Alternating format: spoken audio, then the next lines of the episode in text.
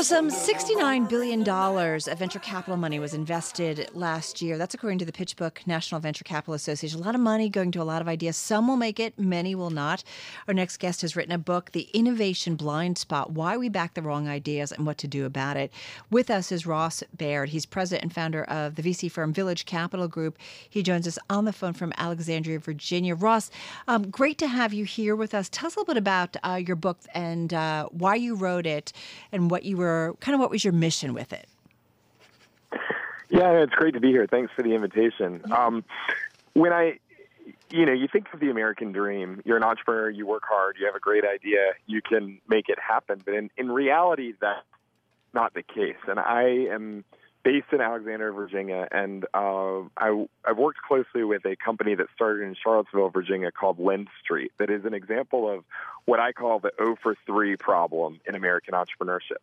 Founder of LendStreet is a guy named Jerry Nemorin, who's a Haitian immigrant. He was first in his family to go to college, and he started a company to help people get out of personal debt.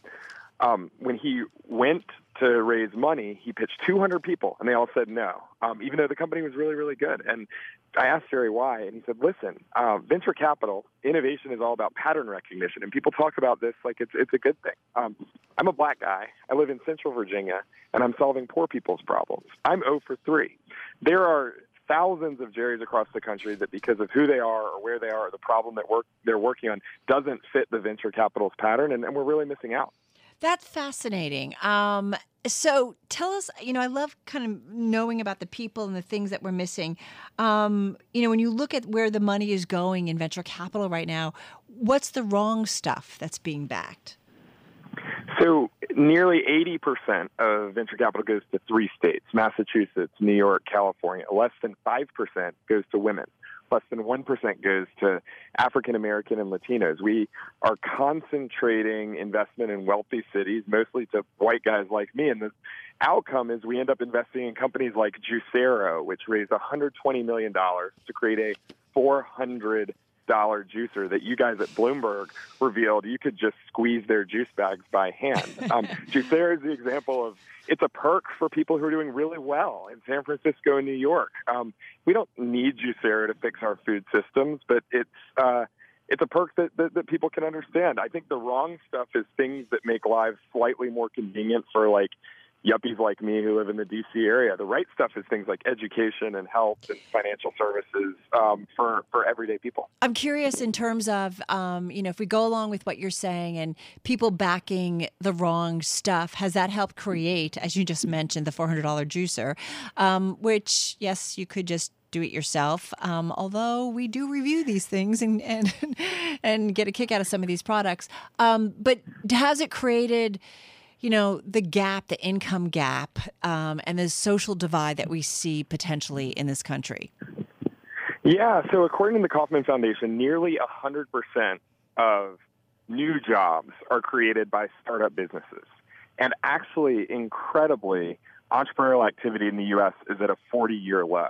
If you look at the 20 wealthiest metro areas, startup activity is up 300%. Um, but if you look at the rest of the country, the entrepreneurial culture of America has been devastated. You know, 90% of venture capital went to states that voted for Hillary Clinton, where the economy is going great and we're seeing good job creation. But I think um, most people in the country don't see the American dream being a reality for them or their neighbors or their family, and that, that the concentration of capital and the concentration of entrepreneurial activity, I think, has been hugely harmful. Um, it's also interesting too that I think we're at this point um, trying to figure out what the jobs are of tomorrow because I think things are are working very rapidly. It's kind of fascinating to watch something like Uber disrupt uh, the taxi industry and black car service, right? And so you've created all these jobs where people can do part time, and that's been a good thing uh, to some to some extent. It does disrupt some of those traditional taxi cab drivers, but now you're talking about self driving cars that will get rid of those drivers, and so we could yeah. see the evolution, revolution this happen in a pretty fast time frame, uh, if you will. What will be the 21st century jo- jobs in your view, based on your book, your research, your exposure to what's going on in the world?